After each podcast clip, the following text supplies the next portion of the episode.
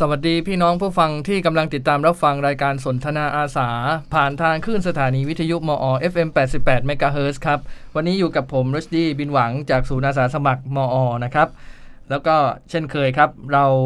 มีเรื่องราวข่าวสารดีๆ ที่จะมาพูดคุยเล่าเรื่องราวบอกต่อนะครับ บอกเล่าสู่กันฟัง เกี่ยวกับเรื่องของงานอาสาสมัคร งานจิตอาสาที่ เกิดขึ้นนะครับ และก็เช่นกันครับ งานมหกรรมจิตอาสาภาคใต้ ซึ่งจะจัดขึ้นในวันที่ 2 กันยายนนี้ วันที่ 2 กันยายน 2566 นี้นะครับ ซึ่งเป็นงานมหกรรมจิตอาสาภาคใต้ครั้งที่ 5 นะครับ ซึ่งจัดขึ้นที่ศูนย์ประชุมนานาชาติมอนะครับ และก็เป็นงานที่ถือได้ว่าเป็นงาน เป็นพื้นที่ของการแลกเปลี่ยนเรียนรู้นะครับ เป็นพื้นที่ที่จะทำให้ผู้ที่ปฏิบัติงานนะครับ มีประสบการณ์ด้านจิตอาสา หรือผู้ที่สนใจด้านด้านจิตอาสา ได้มาพบปะแลกเปลี่ยนพูดคุยกัน แล้วก็มามีกิจกรรมต่างๆ ร่วมกันนะครับ แต่ว่ายังไงเสียนะครับ เดี๋ยวเรานะเรียนเชิญวิทยากรที่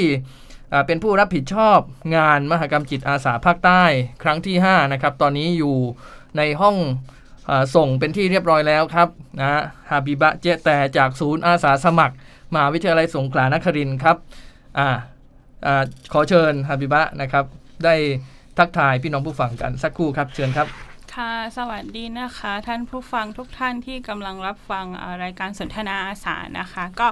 ขอแนะนำตัวอีกรอบนะคะบะนะคะฮาบีบะเจแต่นะคะ เป็นเจ้าหน้าที่ศูนย์อาสาสมัครนะคะ แล้วก็เป็นผู้รับผิดชอบงานในครั้งนี้ด้วยนะคะ ครับ งานนี้ก็ถือได้ว่าเป็นงานที่เกิดขึ้นนะครับ เป็นครั้งที่ 5 แล้วนะครับ ครั้งที่ 1 2 3 4เนี่ยเป็นยังไงบ้างครับ จริงๆ งานนี้ค่ะ ถ้าถ้าย้อนกลับไปนะคะ ก่อนที่จะมาเป็นมหากรรมจิตอาสาภาคใต้เนี่ยค่ะ ช่วงประมาณปี 58-59 เนี่ยค่ะ เราได้จัดเป็นงานรวมพลคนอาสาสงขลานครินนะคะ ก็เป็นการจัดงานภายในนะคะ ที่ตึกกิจกรรมนักศึกษานะคะ ตอนนั้นก็ก็เป็นการเเสวนาแลกเปลี่ยนเรียนรู้เรื่องของการทำงานจิตอาสาของของนักศึกษาในมหาวิทยาลัยของเรารวมไปถึง อาจารย์บุคลากรที่เขาทำงานเพื่อสังคมด้วยนะคะแล้วก็จัดเป็นรวมพลคนอาสาสองปีนะคะ แล้วก็ช่วงประมาณปี 61อะคะ่ะ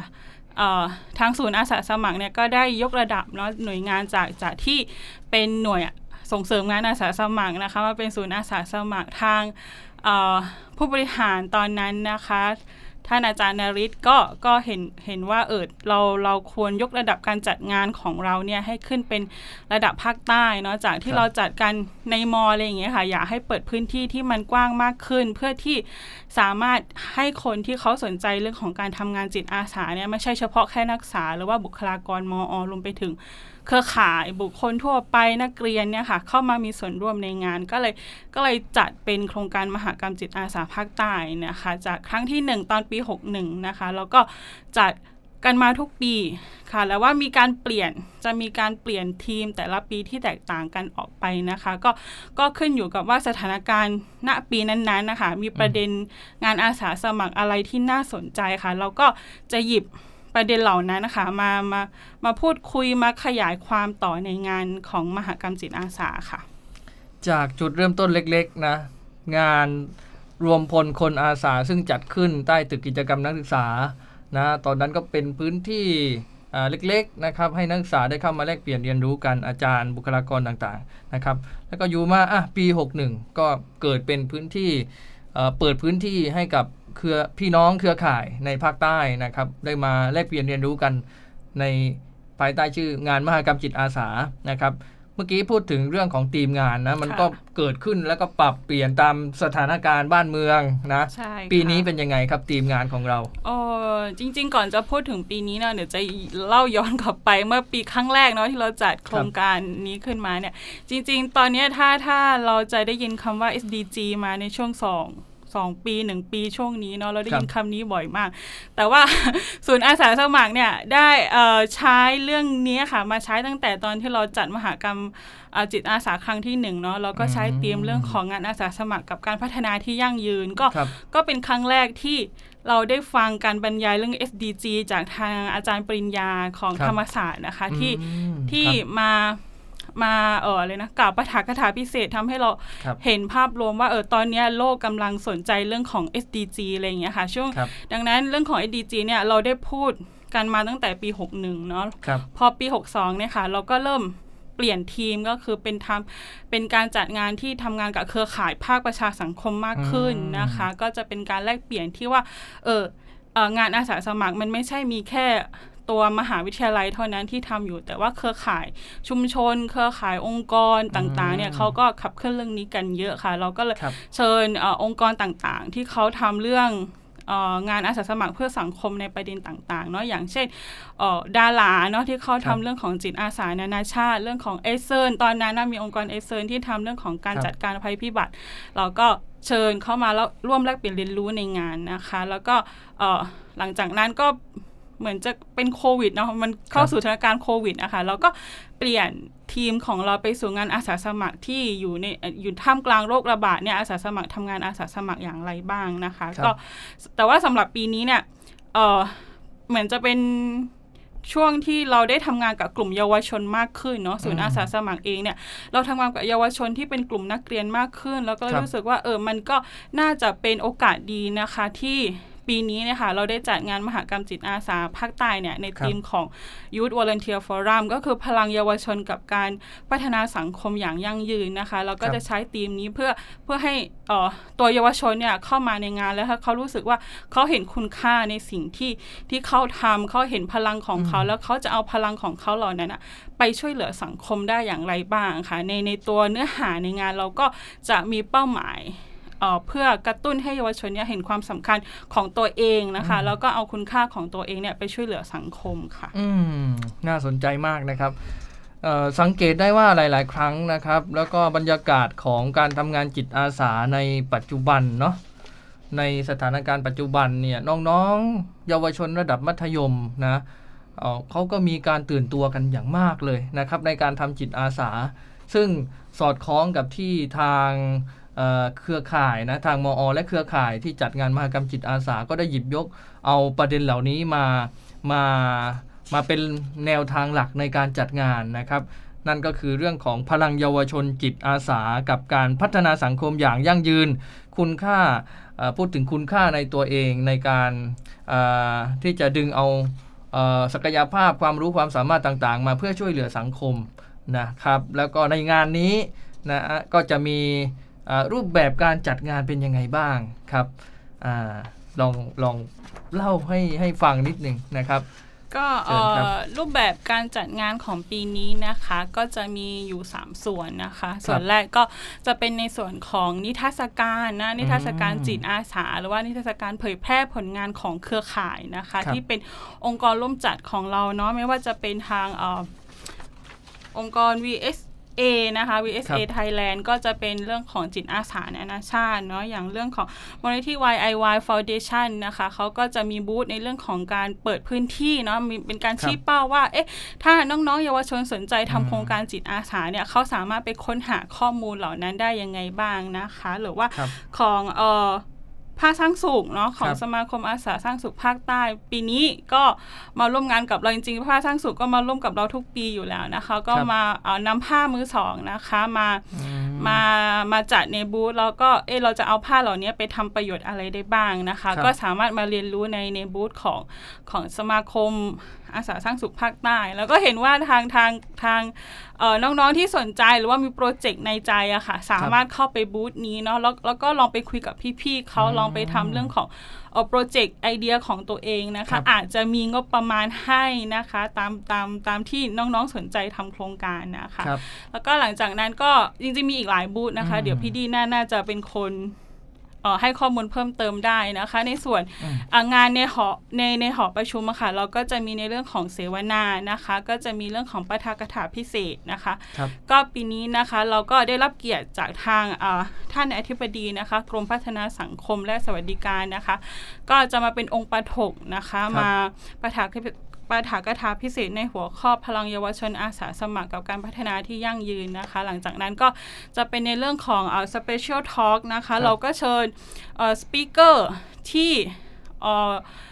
ทำงานกับเยาวชน แล้วก็อีกท่านหนึ่งก็เป็นเยาวชนที่ทำงานเอ่อจิตอาสาหรือว่าทำงานอาสาสมัครมาตั้งแต่สมัยเรียน แล้วก็ตอนนี้น้องเขาก็ไปเป็นอาสาสมัครอยู่ที่เอ่อประเทศเยอรมันนะคะ แต่ว่าเอ่อ ประจวบเหมาะพอดีค่ะ น้องเขาบินกลับมาพอดีก็เลยได้มีโอกาสเชิญน้องเนี่ยค่ะมาแชร์ประสบการณ์ในเรื่องของเออเนี่ยตัวเขาเองทำไมเขาถึงเออสนใจทำงานอาสาสมัคร แล้วก็พาตัวเองเนี่ยไปเป็นอาสาสมัครอยู่ที่ที่ต่างประเทศ ซึ่งก็เป็นสิทธิ์เก่ามอเรานี่แหละค่ะครับก็น้องไอดินนะคะสิทธิ์ครับเก่าจากคณะเอ่อคณะการแพทย์แผนไทยแล้วก็อืมเป็น เป็นน้องที่ทำงานกับศูนย์อาสาสมัครมาตั้งแต่ปีหนึ่งอะเนี่ยอันนี้ก็จะเป็นอีกครับหนึ่งตัวอย่างที่น้องๆในงานจะได้เห็นว่าเอออืมพลังของเขาเนี่ยที่เขาแบบสนใจเรื่องเนี้ยเขาไปสร้างการเปลี่ยนแปลงอะไรบ้างและตัวเขาเองค่ะทำงานอาสาสมัครเนี่ยแล้วเขาเปลี่ยนแปลงอะไรบ้างนะคะครับอีกท่านหนึ่งก็เป็นเอ่อคุณดวงรักนะคะอืมจาก YY Foundation YY Foundation เป็นองค์กรที่ทำงานกับเยาวชนเกือบทั่วประเทศไทยค่ะครับก็ถือว่าเป็นองค์กรที่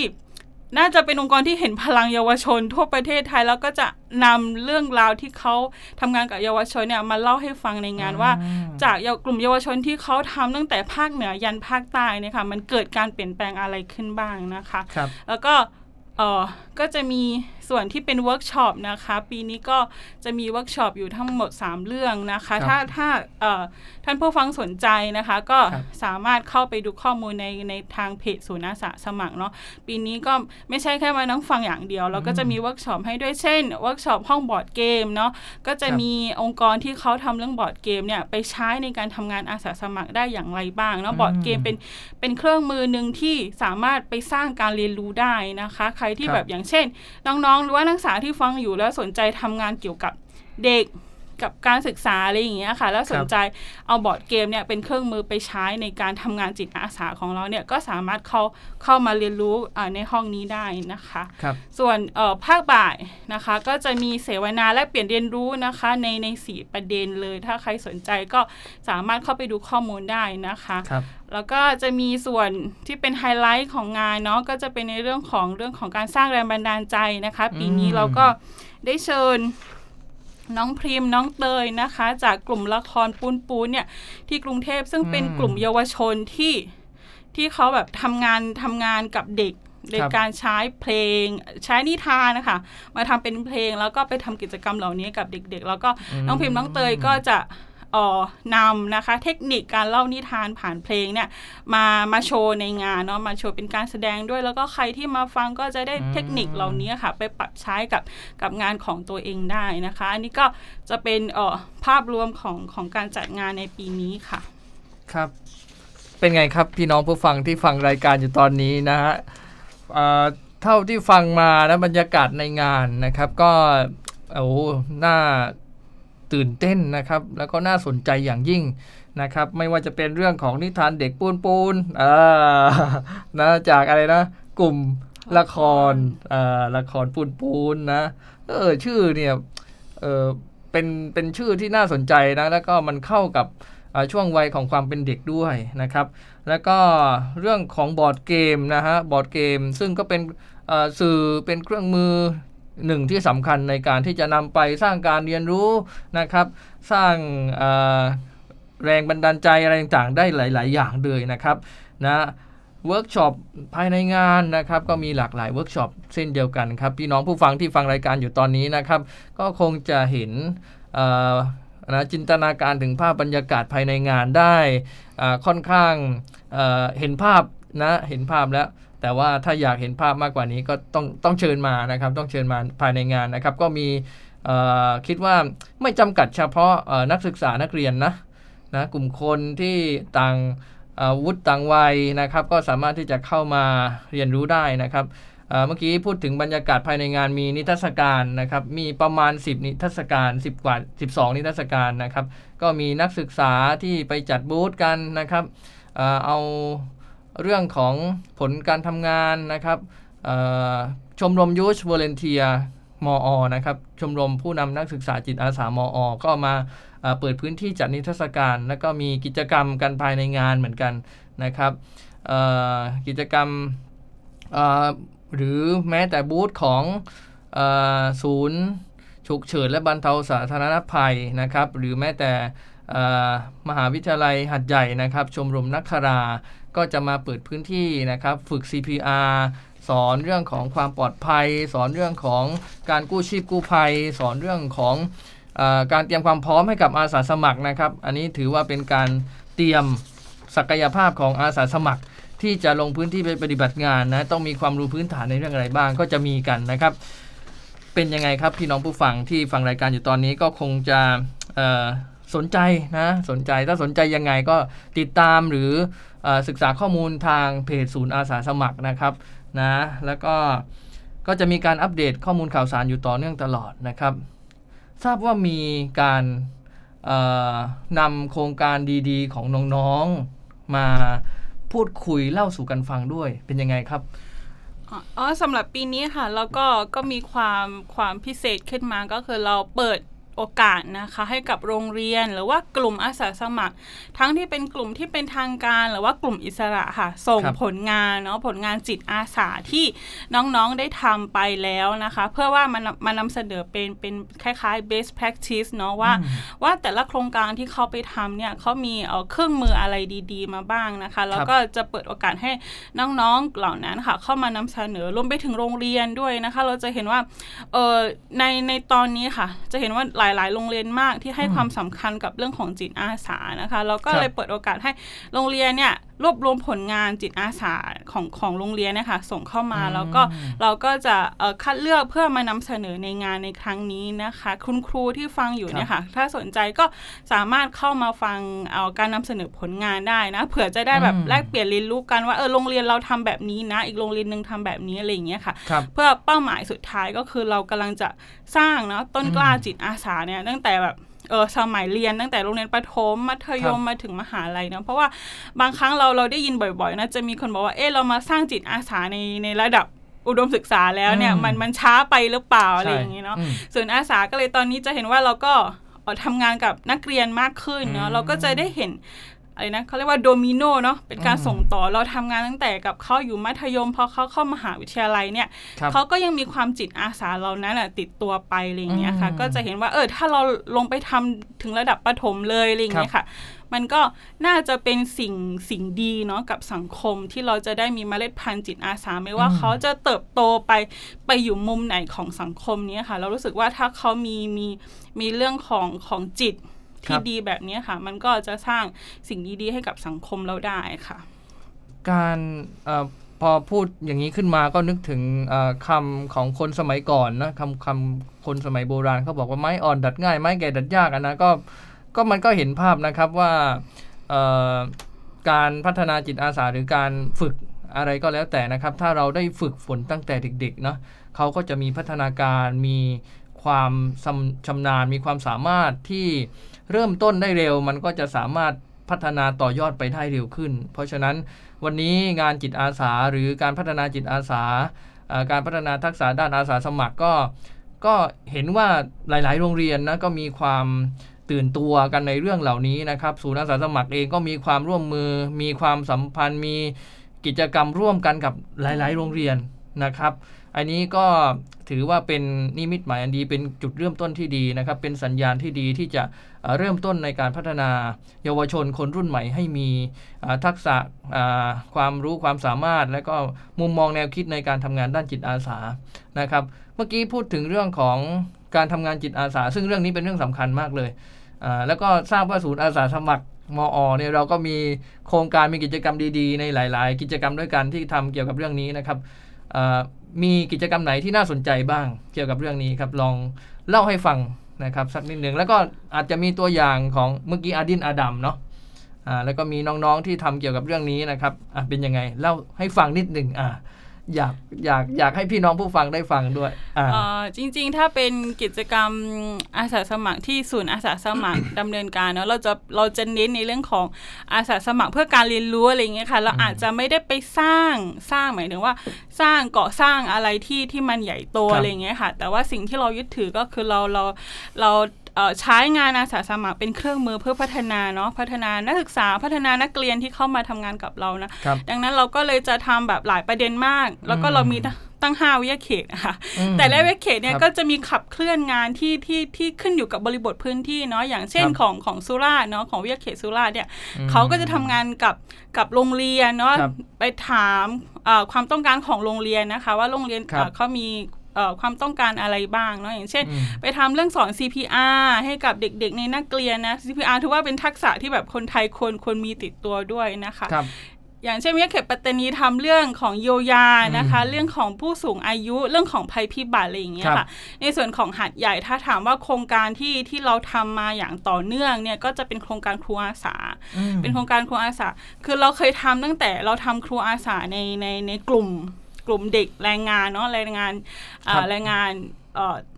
แรงงานอ่าเมียนมาเนาะอ่าเมียนมาใช่อ่าแล้วแรงงานที่ที่เขาแบบตามคุณพ่อคุณแม่มาทำงานในประเทศอืมไทยอะไรอย่างเงี้ยค่ะ เราก็จะมีการทำโครงการนี้อยู่ครับเอ่อเมื่อเมื่อประมาณ 3-4 ปีที่แล้วนะคะอืมแล้วก็เอ่อนอกจากเราทำงานกับกลุ่มเด็กชาวแรงงานแล้วเนี่ยเราก็ยังทำงานกับกลุ่มเด็กเอ่อในชุมชนเมืองนะคะ หรือว่าชุมชนริมทางรถไฟ ซึ่งครับเราทำไปแล้ว สองรุ่นนะคะพี่ดีก็เดี๋ยวเร็วๆนี้นะคะ เราก็จะมีการเปิดเอ่อรับสมัครครูอาสารุ่นที่ 3 นะคะอืมซึ่งต้องต้องขอบคุณน้องๆ อาสาสมัครมาก ๆ อย่างรุ่นที่แล้วค่ะแบบครับครึ่งหนึ่งก็จะเป็นนักเรียน ที่เรียนครับอยู่ในหัดอืมใหญ่อย่างโรงเรียนที่อยู่ใกล้ ๆเรานะคะ อย่างเช่นครับยวเนอะหัดใหญ่วิทยาลัย โรงเรียนยรสอะไรอย่างเงี้ยค่ะอืมที่มักจะมีอาสาสมัครเนี่ยเข้ามาทำงานกับเราแล้วก็น้องๆก็จะมีความตั้งใจมาก เพราะว่างานงานอาสาสมัครที่เราทำมันไม่ใช่งานที่ทำครั้งเดียวแล้วจบครับ นะคะมันจะเป็นงานที่เป็นงานอาสาสมัครที่ต่อเนื่อง น้องๆ จะต้องลงไปสอนเนี่ยอย่างน้อยคนละสามครั้งอะไรอย่างเงี้ยค่ะเราก็จะเห็นว่าเอ่อตอนถอดบทเรียนครับก็ถือว่าน้องๆก็สะท้อนมาว่าเป็นเป็นเป็นเอ่อกิจกรรมที่ทำให้เขาได้ทักษะเยอะมาก แล้วก็อืมสิ่งหนึ่งที่หลายคนเอ่อสะท้อนกลับมาคือเขาทำให้เขาเอ่ออะไรนะเข้าใจเข้าใจครับเข้าใจสังคมมากขึ้น แล้วก็อืมรู้สึกว่า เออถ้ามีอะไรที่เขาสามารถช่วยเหลือได้ ก็ก็ควรเข้าไปช่วยเหลืออะไรอย่างเงี้ยค่ะอันนี้ครัก็บจะเป็นเอ่อโครงการครูอาสาที่เรากับที่ศูนย์อาสาสมัครทำอยู่ แล้วก็จะมีเปิดรับรุ่นต่อไปเร็วๆนี้ค่ะ ครับ อันนี้เป็นการส่งเสริมกิจกรรมเอ่อจิตอาสานะ เพื่อที่จะเสริมพลังเยาวชนนะครับ คนรุ่นใหม่นะครับที่เป็นน้องๆนักเรียน แล้วก็น้องๆนักเรียนกลุ่มนี้ก็มีโอกาสมาศึกษาต่อในในมหาลัยนะมีเข้ามาศึกษาต่อในมหาลัยแล้วก็ทำงานร่วมกับศูนย์อาสาสมัครด้วย ใช่ค่ะ แล้วก็เอ่อศูนย์อาสาสมัครก็เปิดรายวิชาด้วยนะวิชาผู้นำจิตอาสาค่ะ แล้วก็เอ่อก็ได้เจอน้องนักศึกษาที่เขาเคยเข้าร่วมงานกับเราตั้งแต่เขาเป็นมัธยมอะค่ะพอเขามาเรียนครับมหาวิทยาลัยเนี่ยเขาเขาเขาก็ลงเรียนวิชาเนี้ยเขาก็จะมาบอกว่าเออพี่บ้าสหนูเคยเข้าร่วมโครงการกับพี่นะตอนสมัยเรียนมัธยมอะไรอย่างเงี้ยครับคือเขาก็บอกว่าเออเขาก็ชอบมากอะไรอย่างเงี้ยค่ะพอเข้ามหาวิทยาลัยเขาไปอยู่ตามคณะเขาก็กลายเป็นนักกิจกรรมของคณะอะไรอย่างเงี้ยค่ะ อืม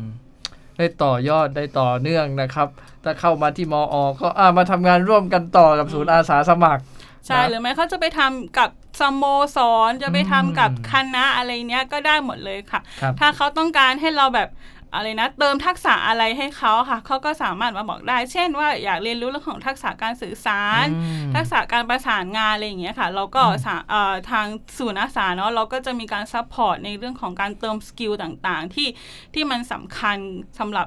การทำจิตอาสาเนาะเพราะว่าการทำเรื่องของอาสาสมัครบางบางครั้งมันไม่ใช่เรื่องที่ว่าคิดอยากจะทำก็ทำได้เลยเนาะมันมีขั้นตอนมันมีกระบวนการด้วยอย่างเช่นเอ่อในงานมหกรรมจิตอาสาค่ะ เราก็จะมีห้องเวิร์กช็อปหนึ่งที่เกี่ยวข้องกับเรื่องของเอ่อเรื่องของ global standard volunteering นะก็คือมมาตรฐานงานอาสาสมัครสากลนะคะ เราครับก็จะได้มาเรียนรู้กันในงานว่า เอ๊ะ ถ้าโรงเรียนถ้าเราหรือว่าตัวตัวกลุ่ม น้องๆเองสนใจที่จะทำกิจกรรมจิตอาสาเนี่ย เราจะทำกิจกรรมจิตอาสายังไงที่มันมันไม่สมัครเล่นครับก็คืออาสาสมัครแต่ไม่สมัครเล่นคืออืมทำกิจกรรมที่มันไม่ไปสร้างความเสียหายให้กับสังคม ไม่ไปเพิ่มความขัดแย้งให้กับครับเอ่อกลุ่มเป้าหมายอะไรอย่างเงี้ยค่ะ เราก็จะมีการเวิร์กช็อปด้วยในงานอะไรอย่างเงี้ยค่ะ ก็ก็สามารถเข้ามาเรียนรู้ได้เหมือนกัน อันนี้เราก็ได้รับเอ่อ ความร่วมมือนะจากทางครับ VSO ก็คือหน่วยอาสาสมัครอังกฤษที่อืมที่เขาอะทำเรื่องนี้มานานมาก แล้วก็ทำแบบเกือบทั่วโลกเลยอะค่ะทางก็จะมีศูนย์อยู่ที่ประเทศไทยค่ะ ก็อืมงานนี้ก็เป็นโอกาสดีมากที่เราจะมาเรียนรู้เรื่องของพลังงานอาสาสมัครเนี่ยจากองค์กรที่เขาทำงานเรื่องนี้ในระดับโลกอะค่ะอืมนะมาเจอกันครับในงานมหกรรมจิตอาสาภาคใต้นะเรามีองค์กรสื่อที่เป็นสื่อกลางที่เอ่อ มีประสบการณ์ทำงานทั้งในและต่างต่างประเทศนะครับ ซึ่งมารวมกันอยู่ในงานมหกรรมจิตอาสาภาคใต้ ครั้งที่ 5 นี้นะครับ ก็ถือเป็นโอกาสดีนะครับสำหรับพี่น้องที่ฟังรายการอยู่ตอนนี้นะครับส่งลูกหลานเข้ามาได้นะครับ แล้วก็สิ่งที่สำคัญก็คือว่า ปีนี้เนี่ยงานมหกรรมจิตอาสาภาคใต้ของเราเนาะเราก็มีธีมมีบรรยากาศที่ ที่ที่ที่เล่าไปให้ฟังแล้วก็มีกิจกรรมดีๆต่างๆ มากมายเลย แต่เรื่องที่น่าสนใจก็คือเราเราได้มีเอ่อความพิเศษนะครับในการจัดงานก็คือเราไม่ต้องการให้มีขยะขึ้นเลยในงานเป็นยังไงครับแนวคิดของการเอ่อจัดงานปลอดขยะ อันนี้ก็จริงๆก็เป็นก็เป็นนโยบายของอาจารย์นริศดวงครับสุวรรณผู้อำนวยการอืมศูนย์อาสาสมัครอยู่แล้วนะคะ ที่เอ่อเวลา ทำอะไรเนี่ยก็ให้คำนึงถึงเรื่องของ SDG หรือว่าครับ Sustainable Development Goal เนาะก็พยายามเอ่อให้องค์กรขับเคลื่อนงานนะคะที่มันส่งผลกระทบต่อสิ่งแวดล้อม หรือว่าให้น้อยที่สุดจริง ๆ ตั้งแต่เราจัดงานมาเนี่ยค่ะ งานครับของเราค่อนข้างที่จะสร้างขยะน้อยมากอืมแล้วก็พยายามแบบอันไหนที่ลดขยะได้ก็จะลดขยะอย่างเช่น เรื่องของอืมเอาหารกลางวันเนาะเราก็จะไปคุยกับร้านที่เขาสามารถเตรียมจานชาม แล้วก็ช้อนนะคะ ที่เป็นแบบที่แบบไม่ใช่แบบพลาสติกอะไรเงี้ยเป็นเป็นจานชามที่เขาใช้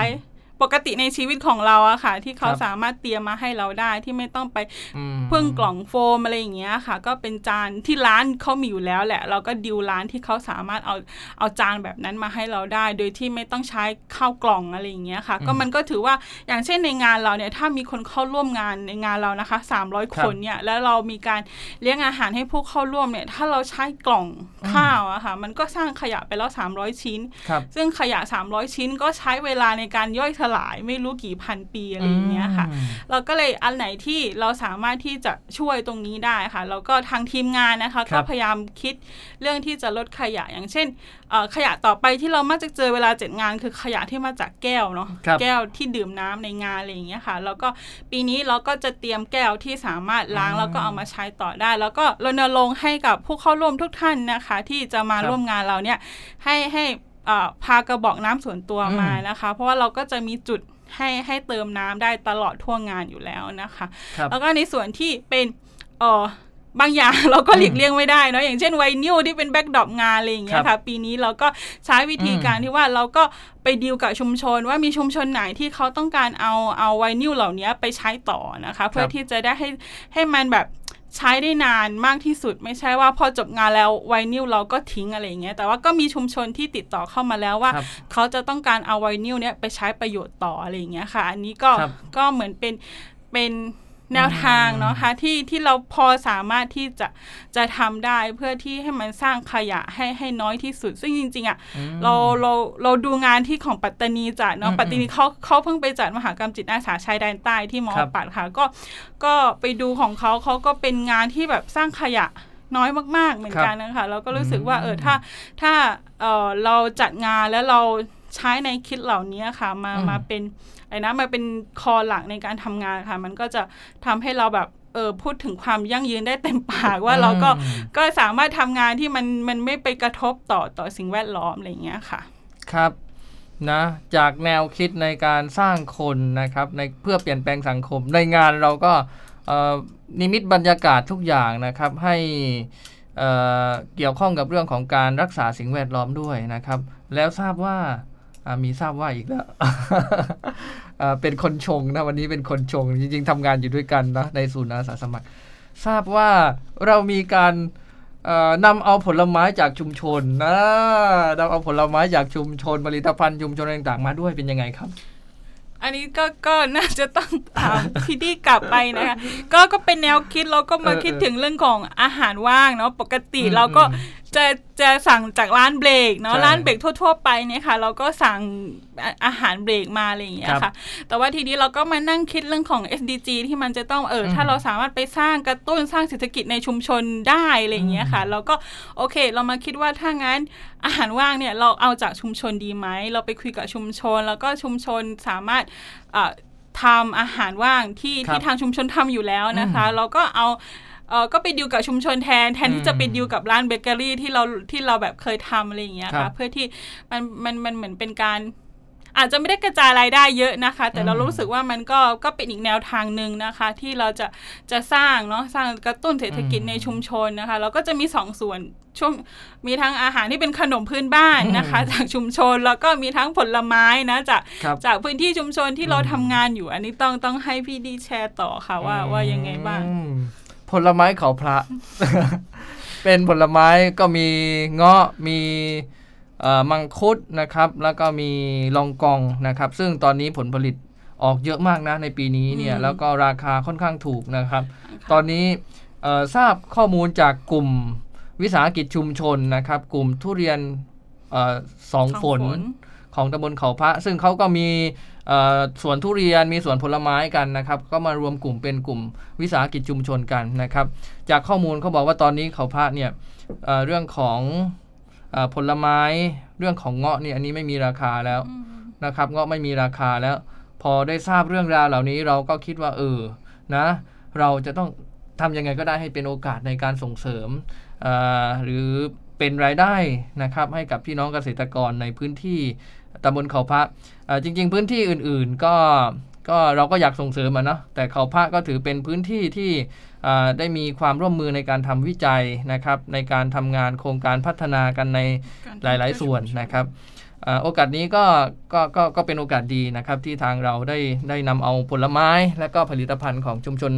เอ่อที่เป็นพืชผลทางการเกษตรเข้ามานะครับ ให้พี่น้องในงานได้ชิมกันนะครับ ให้น้องๆในงานได้กินได้ลิ้มรสกันนะครับ อันนี้ก็ถือเป็นโอกาสดีนะครับ ค่ะก็ก็สั่งมาเยอะนะคะ ถ้าใครแบบว่าไม่ได้มาร่วมงานแต่อยากอืมมาทานผลไม้นะคะ ก็อาจจะแวะมาได้นะคะ ที่ครับศูนย์ประชุมนานาชาตินะคะ เราใช้ที่ห้อง conference hall นะคะ ก็ครับก็ถือว่าเป็นเอ่อเป็น งานนะคะที่เราพยายามเอ่อใส่ใจนะคะ ทั้งสิ่งแวดล้อมแล้วก็ตัวตัวชุมชนที่เราไปทำงานด้วยนะคะ ซึ่งบรรยากาศในงานก็หลายคนอาจจะมองว่าเอ๊ะเป็นเรื่องของ youth แล้วผู้อืมใหญ่มาได้ไหมมาครับได้แน่นอนค่ะ ถ้าผู้ใหญ่มาก็จะยิ่งดีค่ะ จะยิ่งอืมได้นำประสบการณ์ของของทุกท่านนะคะ ที่ครับทำแล้วก็มาแลกเปลี่ยนกันได้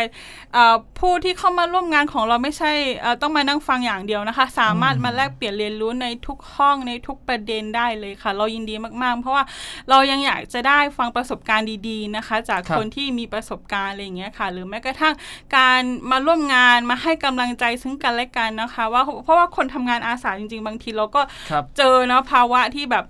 เออทำงานอืมอาสามันก็ไม่ใช่งานสบาย มันก็มีอะไรอะไรอย่างเงี้ยค่ะ รู้สึกว่าครับการที่เราได้มาเจอกันแล้วก็มาเติมพลังให้กันอืมและกันนะคะเราก็รู้สึกว่ามันมันมันมันก็เป็นสิ่งสำคัญที่จะ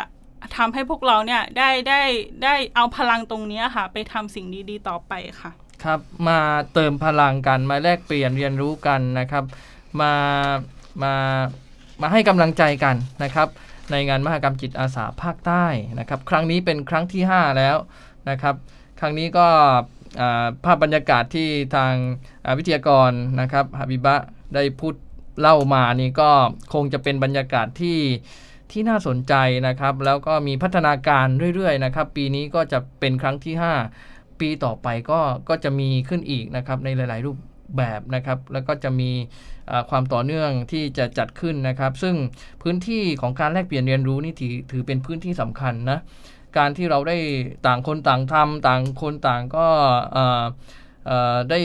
ทำหน้างานของตัวเอง แล้วถ้ามีพื้นที่เหล่านี้นะครับได้ให้มาแลกเปลี่ยนเรียนรู้ มาแบ่งปันประสบการณ์ มาแบ่งปันบทเรียนดีๆนะครับ กันเนี่ยมันก็จะทำให้การออนอกจากเราได้แลกเปลี่ยนการทำงาน เพื่อยกระดับการทำงานให้ดีขึ้น แล้วเราก็มีกำลังใจมีเพื่อนมีเครือข่ายเพิ่มมากขึ้นด้วยเช่นเดียวกันนะครับ แล้วก็เป็นโอกาสและก็ช่องทางในการที่เอ่อเยาวชนหรือ คนที่มาร่วมงานนี้ได้เชื่อมโยงการทำงานกันด้วยเช่นเดียวกันนะครับ วันที่ 2 กันยายนนะครับ 2566 นี้นะครับที่ศูนย์ประชุมนานาชาติเอ่อฉลองสิริราชสมบัติครบ 50 ปีมอ60ปี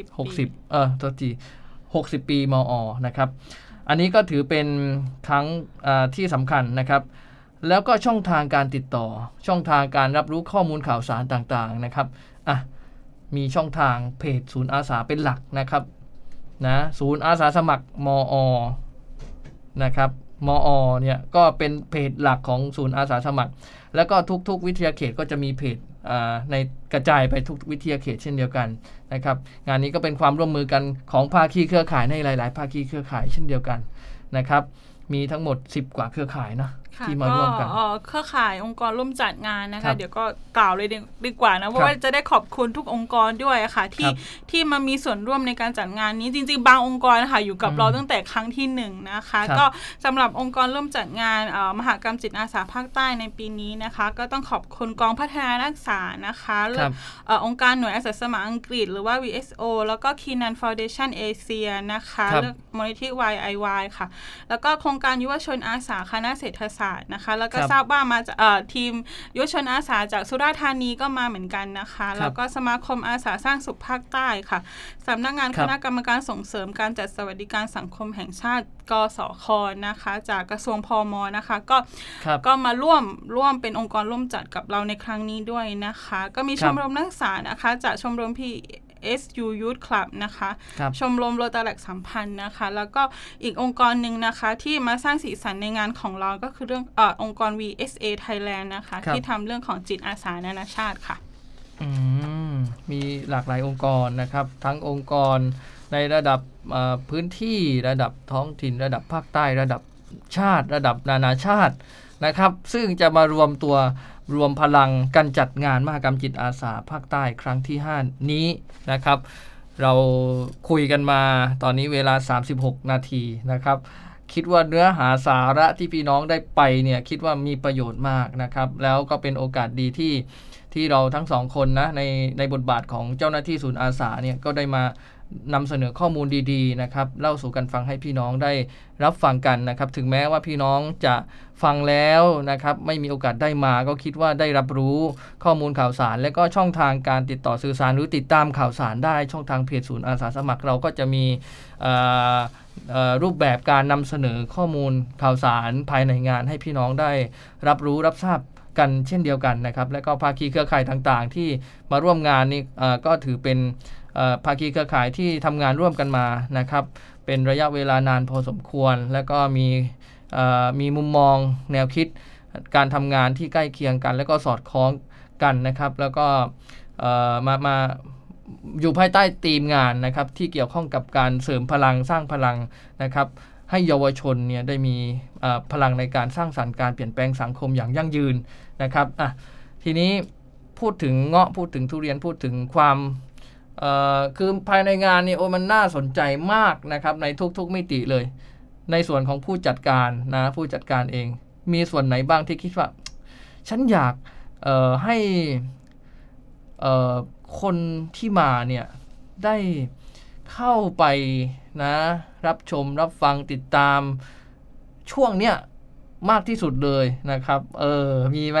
มีมีในใจไหมเออช่วงที่ประทับใจที่สุดอะคือทุกช่วงจริงๆค่ะจริงๆปีนี้ก็คือมันหลายคนนะคะ ที่เขาเห็นประกาศรับสมัครของเราไป ก็จะมีบางคนแบบก็ทักมาในเพจว่าพี่แบบสนใจทุกห้องอยากเข้าทุกห้องได้ไหมอะไรเงี้ยแต่ว่า แต่ว่ามันบางบางบางบางเอ่อบางประเด็นเนี่ยเขาจัดเวลาเดียวกันนะคู่ขนานสีห้องอะไรเงี้ยเราเราอาจจะต้องเลือกเข้าห้องใดห้องหนึ่งแต่ว่าหลังจากจบงานค่ะ เราก็จะมีสรุปนะเราจะมีทำบันทึกการประชุมบันทึกการจัดงานไว้ให้นะคะ เป็นอีบุ๊กสำหรับใครที่แบบเอ้ยอยากจะฟังห้องนี้ด้วย แต่วันนั้นฉันไปฟังไปฟังอีกห้องหนึ่งค่ะ เราก็สามารถมาดูบันทึกการประชุมย้อนหลังได้เนาะว่าห้องห้องนั้นๆเนี่ยเขาคุยกันประเด็นเรื่องอะไรมา แล้วมันมีองค์ความรู้มันมี ชุดประสบการณ์อะไรบ้างที่น่าสนใจค่ะ เราสามารถเก็บตกทีหลังได้นะคะ อืมนะสรุปคือทุกช่วงนะ ทุกช่วงของงานนี่สำคัญที่สุดเลยนะเท่าที่ฟังมาก็รู้สึกอย่างนั้นเหมือนกัน ทีนี้พี่น้องผู้ฟังนะครับ ก็ติดตามนะครับ ผ่านเพจศูนย์อาสาสมัครนะครับกดไลค์กดแชร์กันได้นะครับ ในงานเราก็มีการสื่อสารเรื่องราวดีๆ แบบนี้ออกมานะครับ แล้วก็ที่สำคัญก็คืองานของเรานะครับ เราก็จะมีกิจกรรมดีๆ ด้วยนะครับ กิจกรรมที่จะจัดขึ้น แล้วก็ให้ให้ทุกคนได้มีส่วนร่วมด้วยนะอ่าเป็นไงกิจกรรม อันนี้พูดพูดสักหน่อยหนึ่งอะกิจกรรมภายในงาน เมื่อกี้ก็เป็นบูธนิทรรศการนะครับเนาะนิทรรศการผ้าสร้างสุขใช่ค่ะนิทรรศการของ youth volunteer เป็นยังไงฮะ ก็ก็เหมือนที่พูดไปในช่วงต้นนะคะ ว่าในส่วนนิทรรศการน่ะก็จะเรียกได้ว่าเป็นนิทรรศการมีชีวิตเนาะอืมคนที่เข้าร่วมงานเนี่ยก็ก็จะไปร่วมกิจกรรมที่ตัวเองสนใจตามแต่แต่ละบูธที่เราสนใจเลยค่ะ แล้วก็อืมในแต่ละบูธเนี่ยก็จะมีตัว activity ให้เราได้ทำกันอย่างที่บอกถ้าเป็นผ้าสร้างสุขเนี่ยเขาก็จะมีเวิร์กช็อปเรื่องของการนำผ้านะคะ มาทำเป็นกระเป๋าผ้าที่เราแบบไม่ไม่จำเป็นต้องต้องไป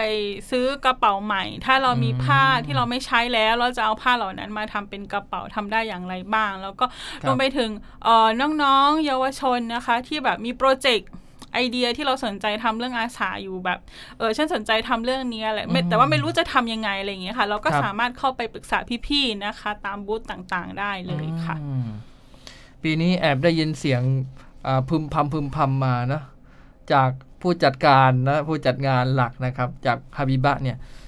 ทราบว่ามีคนสมัครเข้ามาเต็มนะเยอะมากเลย อันนี้เป็นยังไงฮะ มีความกังวลใจนิดๆหรือเปล่าคือคือบางห้องนะคะ บางห้องก็ก็ได้ได้ปิดไปแล้วนะคะ เพราะว่าอืมเอ่อเราเรารองรับคนได้เท่าที่ครับจำนวนหอประชุมสามารถให้เราใช้ได้นะคะอืมก็อย่างบางห้องนี่รองรับได้สูงสุด 150 คนนะคะ ก็ครับก็เต็มไปแล้วเราก็เราก็ปิดแต่ว่ามันก็ยังมีห้องอื่น ๆนะคะอืมที่สามารถเข้าไปดูได้นะคะ ก็เอ่อถือว่าอาจจะเป็นเพราะว่า เราเราออนไลน์ไป 2 ปีเนาะครับช่วงช่วงสองปีที่ผ่านมาเนี่ย เราจัดเป็นงานมหกรรมจิตอาสาแบบออนไลน์ แล้วก็กลับมาจัดอืมออนไซต์เป็นเป็นปีแรกหลังจากโควิดอะไรอย่างเงี้ยมันก็เลยครัทำบให้แบบเออน้องๆที่เขาแบบสนใจที่อยากจะเข้ามาแลกเปลี่ยนเนาะอยากเข้ามาเรียนรู้อยากมาเจอพี่ๆว่าพี่ๆทำงานอาสาอะไรบ้างครับในประเด็นอะไรบ้างนะคะ ก็เลยทำให้ได้รับความสนใจจากจาก จากจากผู้เข้าร่วมโดยเฉพาะกลุ่มเยาวชนค่ะ แต่ว่าจริง ๆ ก็ยังสามารถเข้ามาร่วมได้โดยเฉพาะห้องช่วงบ่ายนะคะ ห้องช่วงบ่ายตอนนี้ก็ก็ยังสามารถลงทะเบียนมาได้นะคะ ทั้งสีห้องแล้วก็ครับรวมไปถึงอ่าที่เป็นเรื่องของอาเวทีพิเศษเนาะที่เราอืมเชิญทางละครปูนปูเนี่ยเข้ามาร่วมเป็นอ่า มาโชว์ด้วยนะคะ แล้วก็ครับมาทอล์กด้วยว่าเออถึงแรงบันดาลใจของน้องๆว่า ว่าทำไมถึงเขาใช้เรื่องนี้ค่ะครับทำนิทานเพลงเนี่ยมาใช้ในการอืมในการทำกิจกรรมกับน้องๆ ปกติเขาทำอยู่ที่กรุงเทพนะคะอืมแต่ว่าอืมเออน้องๆเขาก็ตื่นเต้นมากๆ ที่จะได้มาเจอเออพวกเราชาวอืมอาสาที่อยู่ภาคใต้อะค่ะแล้วครัก็บคิดว่าน่าน่าจะเป็น